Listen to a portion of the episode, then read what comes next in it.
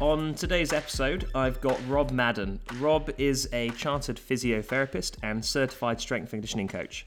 He has over a decade of experience in high level sport and currently works for Hintsa Performance, where he is currently placed as a performance coach with an F1 driver.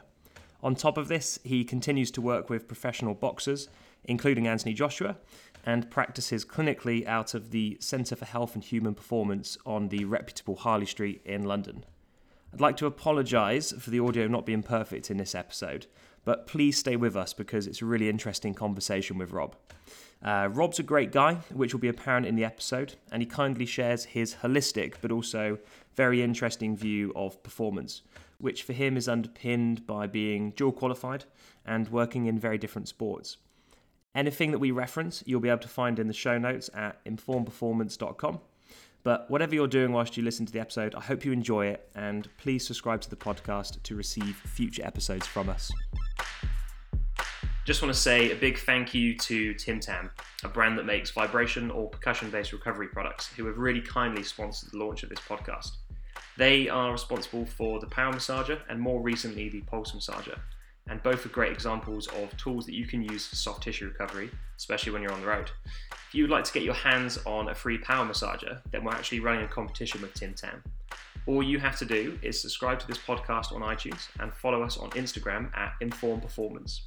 Send us a screenshot that you've subscribed to the DMs of the Inform Performance Instagram page. Then, in a few weeks, we'll pick a subscriber at random to win the Tim Tam massager. And in the meantime, check out Tim Tam's Instagram page at Tim Tam Recovery.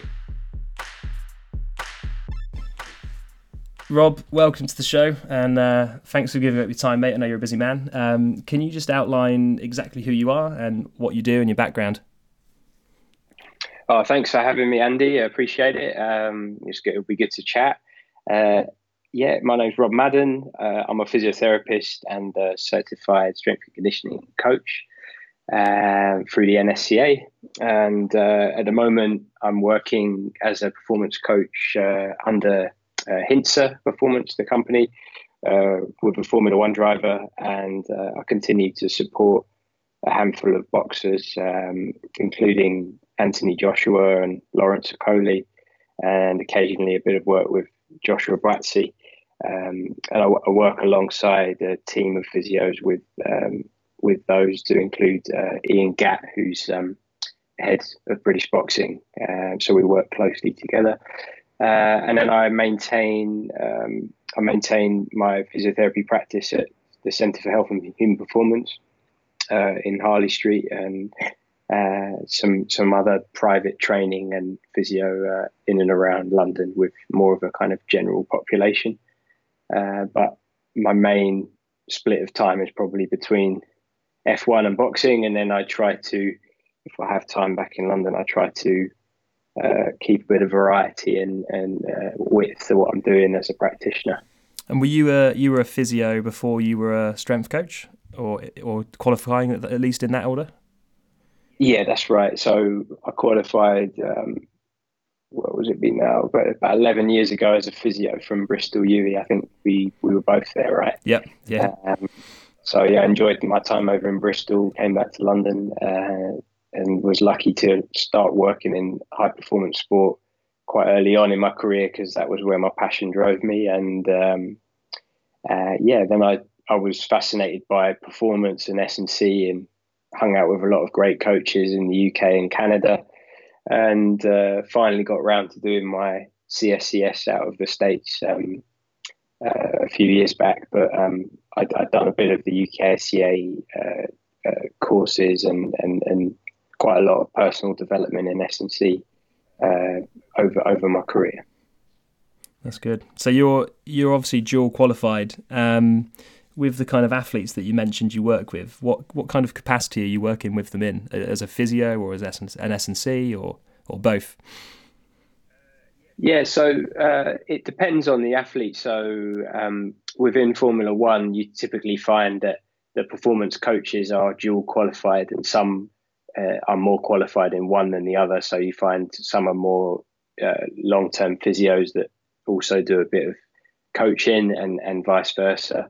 Uh, some even are more weighted towards, say, nutrition. Um, uh, as well. So um, yeah, you typically try and cover both elements, um, which helps purely from a logistical and staffing perspective. When you're traveling the world race to race, you're taking one member of staff with the driver rather than needing to take a whole entourage, uh, which generally works quite well. And you find that also uh, in, includes the car support. So you you know hydrate, making sure they're hydrated around when they're in and out of the car, and keeping them at the right temperature and uh, maintaining the, the, the right environment for them so they can they can do what they need to do. Um, with with the other athletes, with with the boxers, I typically fall into a physio uh, physio realm, but uh, closely work with the trainers and S and C coaches around uh, making sure we we maintain a robust and thorough program around injury prevention and uh, making sure we're we're periodizing things well and monitoring things well, so we we, we keep injuries injury uh, injury risk low and and uh, we keep the athlete healthy. So there's a lot of communication with with say for example Anthony Joshua between a, a lot of us. Um, and uh, and that's that's been a great journey because you know I'm, I'm working with some great people and, and learning a lot and always looking at ways in which you can develop. You know. I'm guessing when you when, when you're in that kind of multidisciplinary team with Joshua, that carries over to when you're you know more of the kind of one man band in you know Formula One. Do you find that? Yeah, absolutely. I mean, I think as well you you probably find it when when you were studying, you you try and study what's the perfect answer to different solutions, and you realize in in elite sport that perfection doesn't exist, and you're always trying to optimize a number of realms, um, but all sorts of things get in the way of that. So uh, whether it's politics or illness or you know just uh, all sorts of, of, of, things that are beyond your control, um, working as a tight team to address those things and, and try and deliver the best you can is, is always always the philosophy. Yeah. And when you're when you're in that um, you know Formula One environment and you're the you're the main guy supporting the athlete, do you have kind of experts or other professionals that you can turn to if you need specialist help? Yeah, that's the great thing with um, with the setup with Hintsa. So there's there's a number of experts, including a fantastic uh, sports doctor and and a great nutritionist that uh, provide us very close support for the athlete. So if, if there's anything in terms of illness or you know they need any medical support, that's really on tap uh, for us, and and and, and uh, that's a great thing, a great luxury. And uh, we also have uh, regular nutrition support. I mean, it's generally you find that as a driver is uh, in the in the, in their young in their early years they they spend more time learning, and then uh, as they get older, they they've, they've, got a pretty good knowledge of of uh, the realms of performance around nutrition and recovery and training, and they're able to kind of uh, make have less contact time with with other practitioners, if that makes sense. But um, certainly for myself, you know, my main realms of, of physio and strength and conditioning and everything that kind of encompasses that um, I'm not a I'm not a pro nutritionist, and I, I, I, have decent knowledge, but far far from expert knowledge. So uh, I like to always try and get good nutritional advice and support um, with with all of my clients. Yeah, it's interesting actually because what you're describing is, I guess, a bit of a sort of uh, a, in a high quality way. It's a generalist approach, isn't it? You're you're doing a bit of a few different things, um, which yeah. I don't know about you, but I find that when when you're training, you're kind of taught to try and head towards being a specialist or an expert. Yes. Um, in in something. So I guess being a yes. generalist is quite different. Are you? How are you finding that that kind of journey? Yeah, that's a that's a good question and a good topic. I mean, um, I I was very uh, focused on my physio career uh, in its purity for the first five years, probably, and then became more and more interested in in the mind, um, how emotions change things, and how how how drip, you know how the personality of an athlete or just a general client is is so complex and can can create so many challenges. Um, nutrition, as I said, is is another interesting area, and um, I, I think that it it's you can do so much in in in those in those realms of, of nutrition and psychology and training and recovery that actually sometimes if you're too specialist um, you you can miss some really easy wins. Um, and and I, I probably shifted my philosophy to to a more general outlook like in that fashion when I joined uh, the team at CHHP um, you know people like James Moore and Greg Whyte uh, the physiologist and Dr. Mike Loosemore, Jack Kreindler, all the directors there, they just they opened my eyes to this whole world of um, multifaceted support, and I wanted to learn more about different areas. And as I say, I'm not I'm not an expert in in those areas, but I, I can probably chip away at, uh, at different realms with with a client. And if a client comes in who's overweight and has lower back pain and and is maybe in going through a divorce and is quite low in their mood, you know, there's so much to get your teeth into, and the back pain most likely is just a sort of out. It's a, an output of, of several things going on, and and uh, I think it's really important for us as coaches to be able to address those things. And if we don't feel comfortable addressing maybe depression or low mood around a divorce, then yeah, we bring in a psychologist or we bring in a mind coach to so that so that we can really look after the client. Um, and I think too much of the time, uh, I would say physios can just end up really focusing on small things, like if it's lower back pain, and they ignore all of those other things I've just said. They're focusing on kind of articular translation at the lumbar sacral junction and really specific soft tissue articulations and things that I don't really feel are that important anymore. Um, when when you need to, when you when the big picture is right in front of you, if, if that makes sense. Mm, yeah, the bigger picture and joining the dots for it. That's it. Absolutely, yeah. And um, obviously, you know the the context that you work when you're on your own. Um, how does that differ to working in a kind of bigger team, or you know, I guess in a sports context, a, a full athletic team of athletes with with lots of staff. How how do you find the role changes? Um, yeah, to be honest, to be honest, it's um, it's really improved my uh, my organization and and approach to uh, meticulous detail and trying to be one step ahead, really, because um, the basis of what I do isn't that different, but you've suddenly got a little bit more responsibility when you're on the ground with an athlete. Perhaps he doesn't have a PA or anyone to, to to do that side when you're on the ground. So you're kind of you ending up doing a bit of admin, a bit of kit logistics. You're doing uh, making sure his his media commitments are, are in the diary, and he's he's making he's getting there on time. And so it's not very glamorous, but it's um it's it, it's it is important. And uh, I would also see I've seen that with say for example with AJ because of his brand and the amount of media he has to do that we really have a massive challenge on our hands between the performance team and then the the media team to really make sure that uh, everything is is timely and organized and that he's um, he's not overdoing it as well. So it's uh, that's been really really interesting for me, and I've learned a lot about the big picture of you know a high profile athlete and how how how you need to kind of consider so many different things. It's a lot of moving parts. Do you think the if you're looking at the kind of skill set difference between what you do and what a more typical you know uh, team setting member of staff would be doing, do you think it's yeah. more interpersonal things and uh, you know personal attributes that allow you to adjust to it, or do you think there's a you know a harder skill set that you need?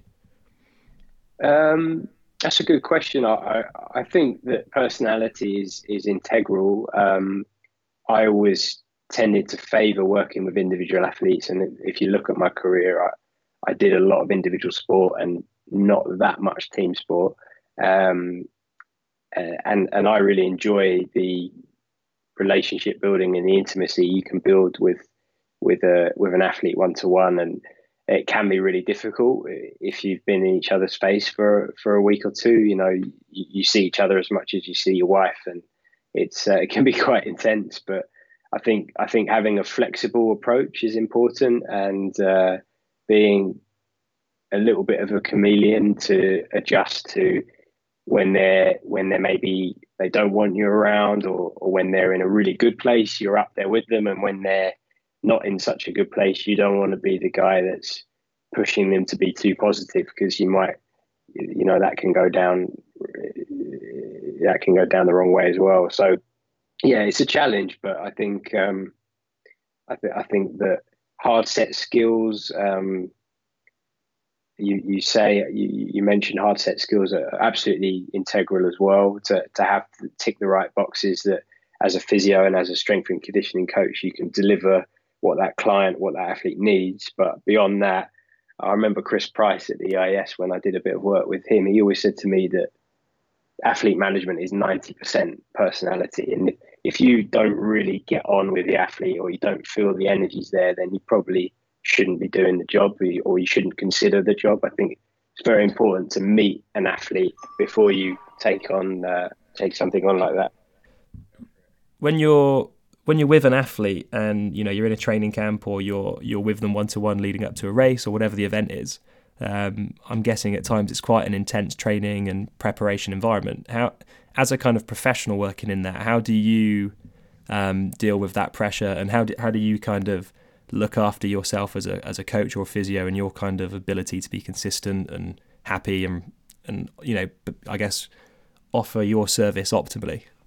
Yeah, uh, that's a brilliant question and one I struggle to keep short because I spend a lot of time thinking about it and working on myself as well as you know if you can't be in a good place yourself, you can't be a good coach, and that's you know people like Brett Bartholomew would always say that you have to really truly know yourself and be in a great place to, to be a good person for an athlete. And if, if you're confused or you're, you're stressed, uh, it's certainly not the right place to be in. Um, so I, I, try and keep my answers short because I don't want to. I don't want to sort of go too deep. But I would. I would share two things. Um, the first thing would be where it's gone wrong for me. Um, where not not so much wrong, but where where where I was in a fairly bad place after being on the road for two, three months in 2014 in the build up to the Sochi Winter Olympic Games. And I'd been traveling constantly from Canada to Europe to North America, back to Europe, and then to Russia. And I shared a room with two other coaches who I loved, and they were great for about two and a half, three weeks in the Olympic Village. And by the end of the Olympics, I was so over it and so ready to have time to myself. Um, I was pretty burnt out. I was pretty exhausted, and I didn't really want to see anyone when I got back. I was uh, I was just focused on just having time to myself. And after a few weeks, I, I kind of found my found my drive and my my happiness and my passion again. But um, it definitely taught me a lesson and and taught me that you know even even if you are on the road relentlessly. You need to be able to find time to, to do the things that you that make you feel good, and to certainly have time on your own, and to be to, to it, these days. I, I, you know I I, I, t- I take it a lot easier as well. In between, I, I'm I'm very very fortunate that I don't have to work and see hundreds of clients when I'm off. So if I'm if I'm off, like I've, there's a big fight's just finished, or I've just done two races back to back, or heavy period with the F1 driver, I can take a week or two off and take a holiday, you know. Whereas in the in the past, I used to have to come back from a financial perspective. I'd be in a clinic, jet lagged, and it would just compound the exhaustion and the stress. So um, I, I, just try to keep fit. Um, I think we talked about it uh, the other day, and the um, training or you know low intensity cardio when I shift time zones, making sure I get at least five hour, five hour, uh, five sleep cycles a night, so it's around seven and a half hours.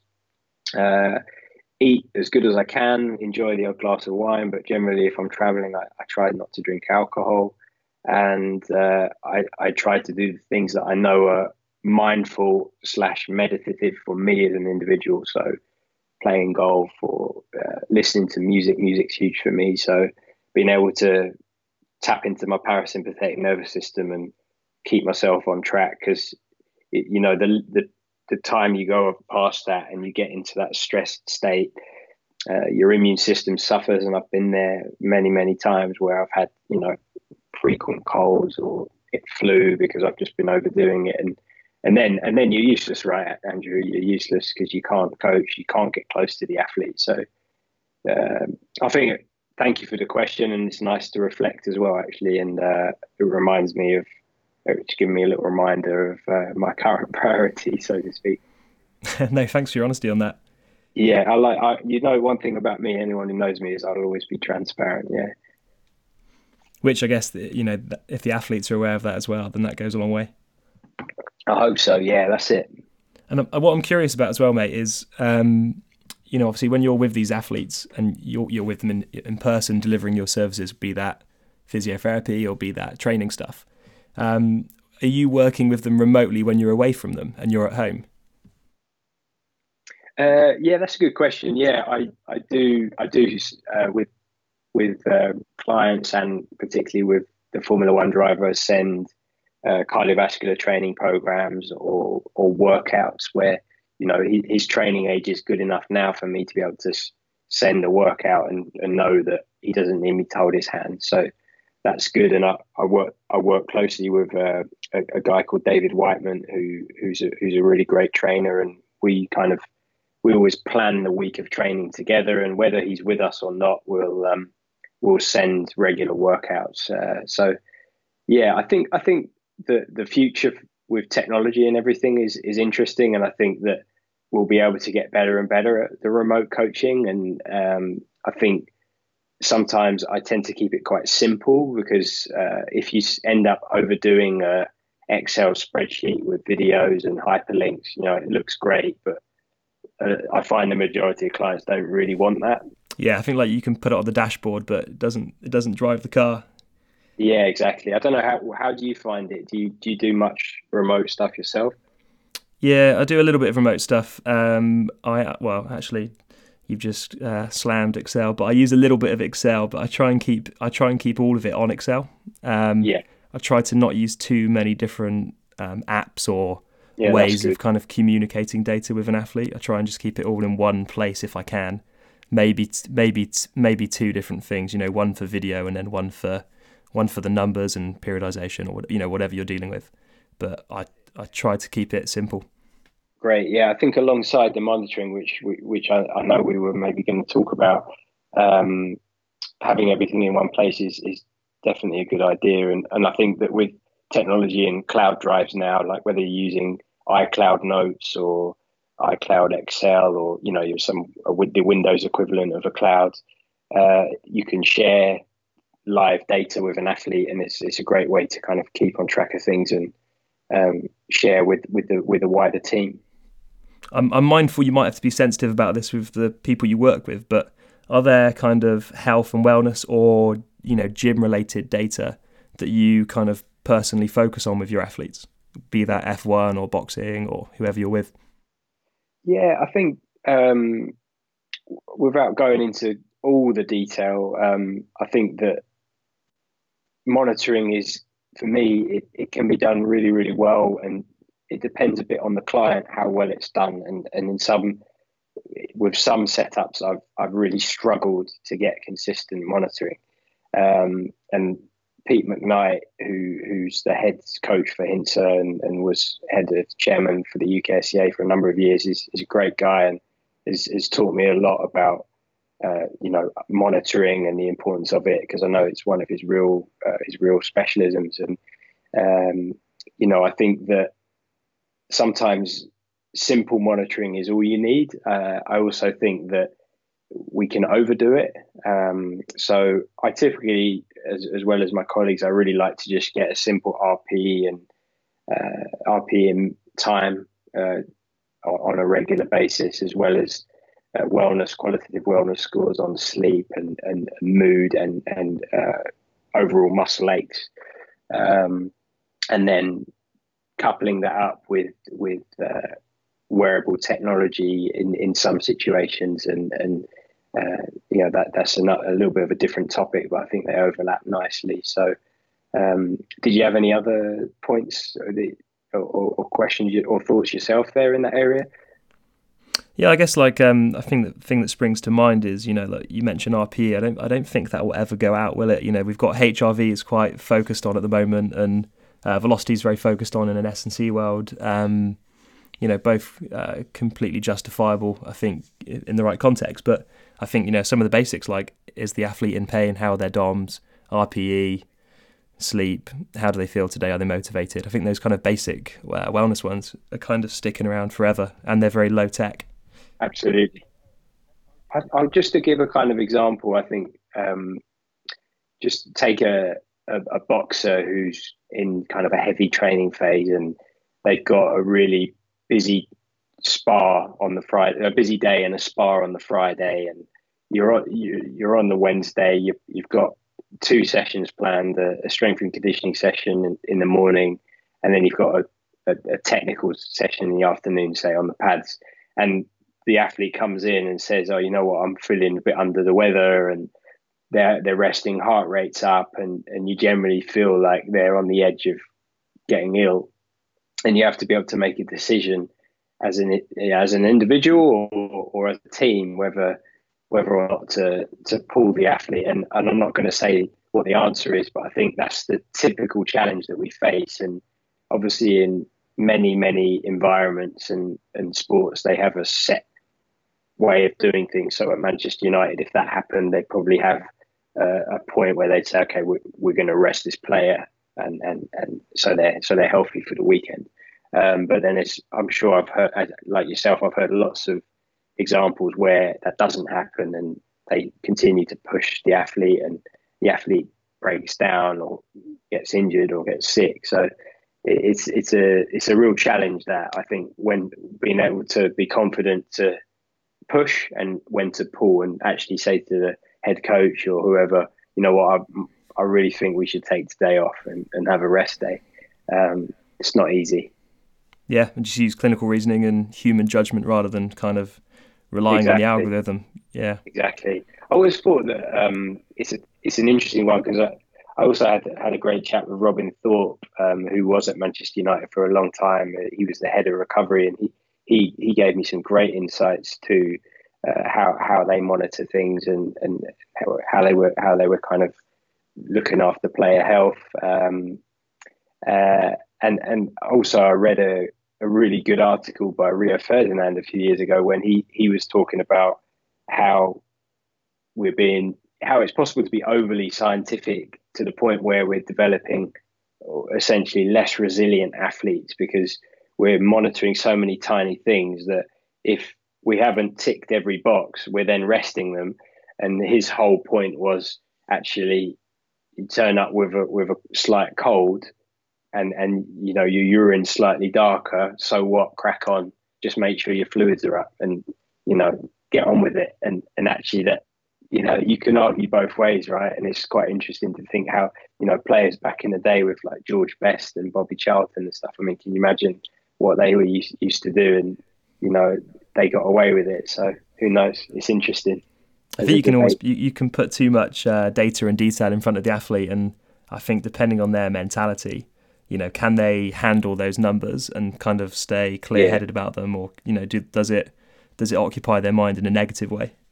Yeah, that's it. And I, I know we, we, talked about it the other day a, a, bit about monitoring, and I've I've used typically I, I don't use much. I use you know the, the Polar H10 uh, for training sessions. I think is an amazing bit of kit for for keeping an eye on accurate heart rate zones.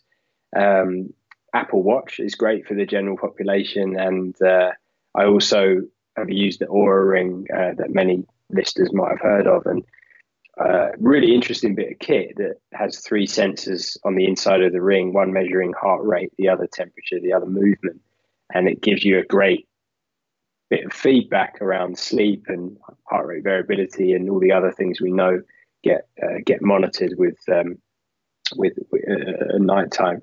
And uh, just as you've just said, I've found that it gives you so much data as well as giving you either a positive or a negative reinforcement in the morning. Okay, you know, your sleep wasn't great last night. You should take it easy today. Now, if that's around a spar or, you know, anything important in a training session or, you know, even a race, um, that could be massively negative psychological reinforcement. So I think what I've learned from just using the kit is, and, and it could apply to any kind of wearable technology, is to use it to improve that individual's ability to understand themselves and, and self coach as well, but not to use it permanently. And I think that there's all sorts of other issues that can arise. People can become obsessed with their Fitbit or their Apple Watch, and it it's real. I think it's really important to be able to, as for you and I as coaches, to be able to say, okay, cool, you've given me two weeks of data.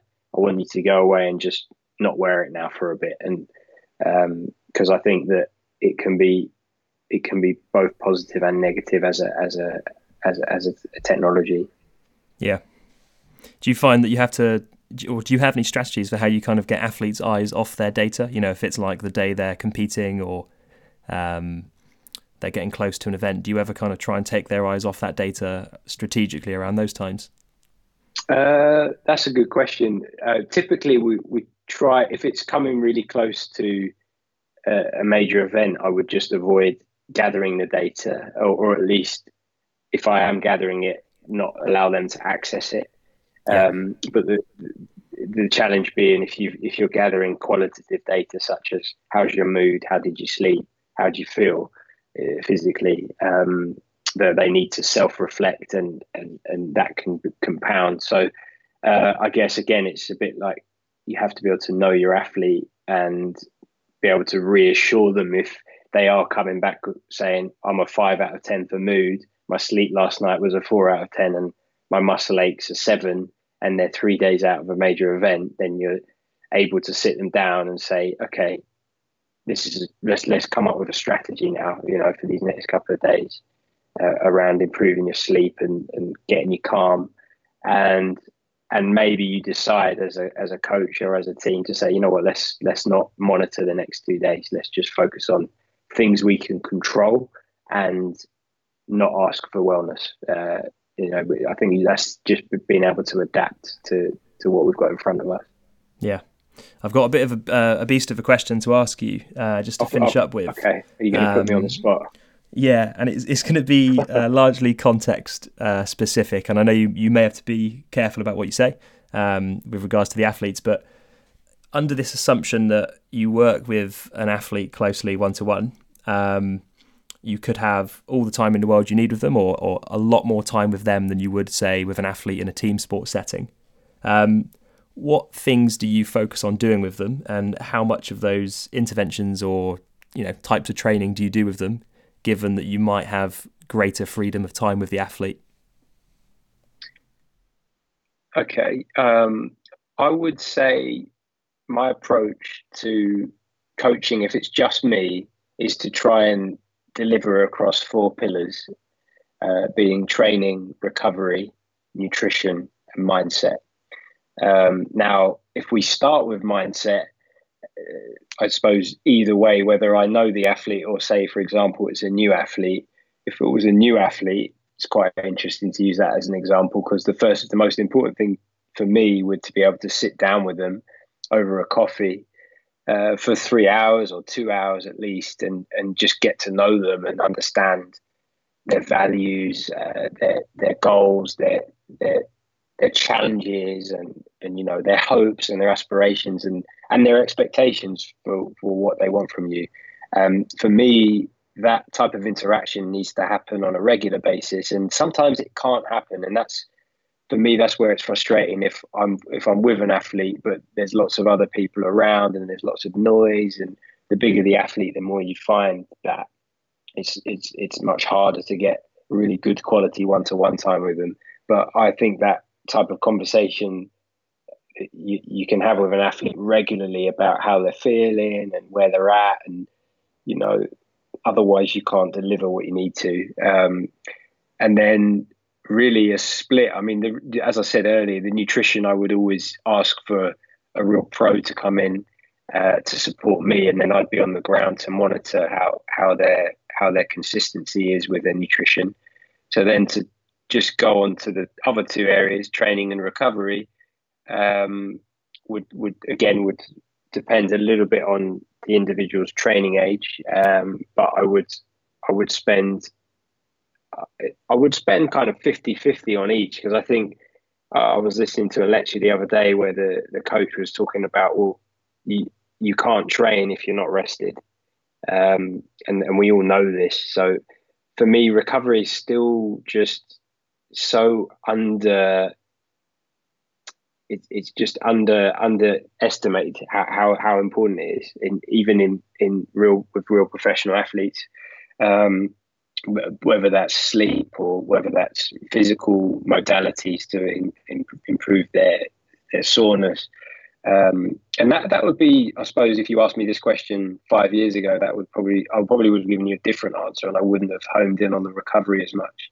And maybe that's partly down to my own personal journey as well, as I feel that the better rested I am, the better headspace I'm in, the the more I can deliver physically and and as a coach. So I know how important it is to to tick tick both of those boxes. And if you're pushing yourself and you're not resting, um, you're just going to go backwards. I guess it's not too surprising, but you have to. You're still playing it by ear and basing it on how the athlete's feeling and presenting as to how much you can then get away with doing with them or focusing on.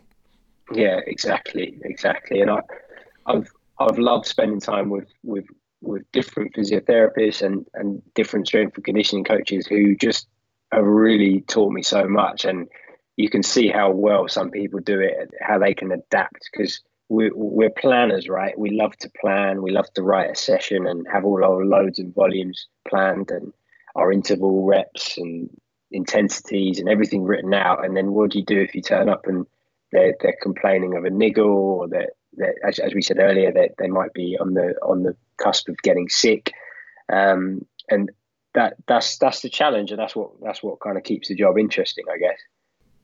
Brilliant, mate. That's a that was a big question, and thank you very much for answering that one. Um, thanks for giving up your time today, mate. And no um, worries.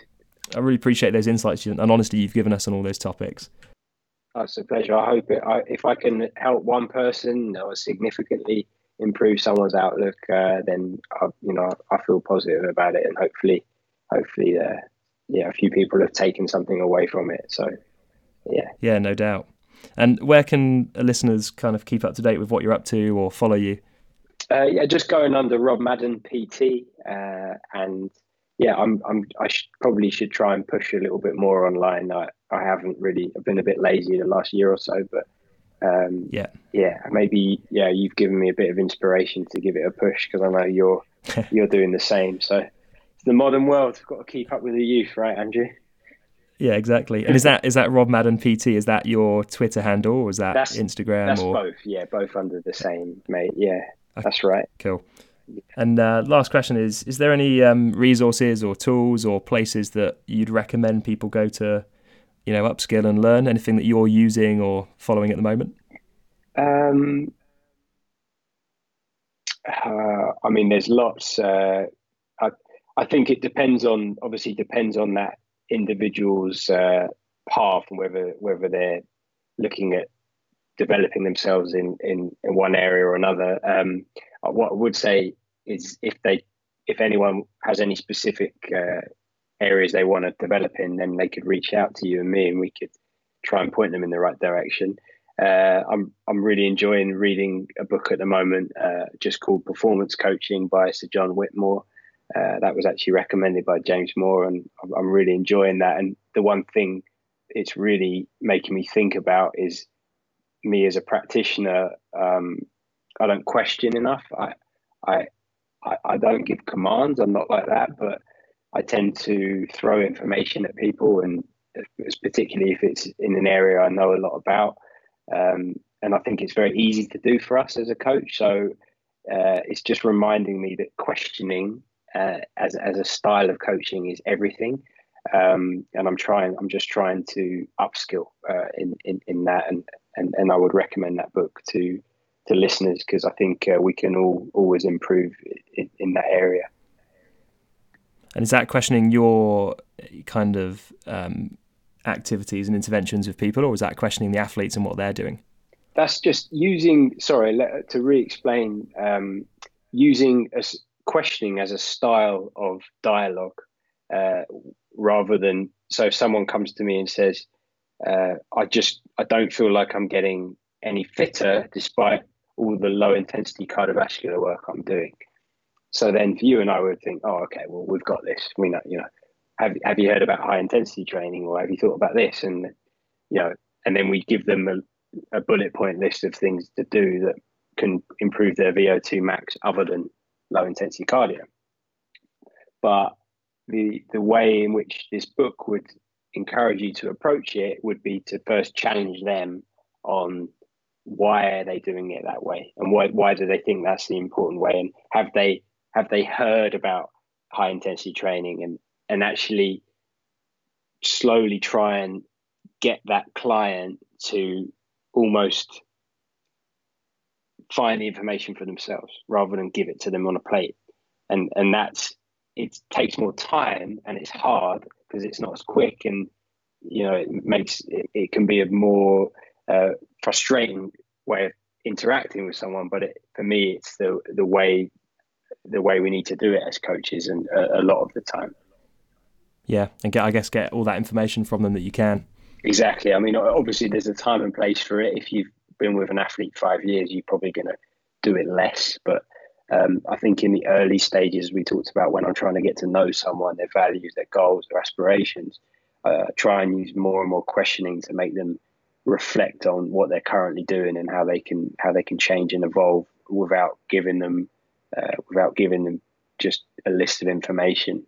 You know, I'm not perfect at it, and I I think uh, you know Brett Bartholomew again is another. I've, I've mentioned him earlier. His book, uh, The Art of Coaching talks about it a lot, and, and and you know the actual interaction side of what we do, I think is really really interesting.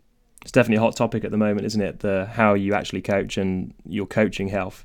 Absolutely, yeah, yeah, definitely. Well, mate, I think that's all we've got time for today. But uh, again, really, thank you very much for giving us all those insights and uh, and giving us some of your time. Uh, I really appreciate it. Nice to speak to you, Andrew, and yeah, uh, thanks for listening, everyone, and uh, keep in touch.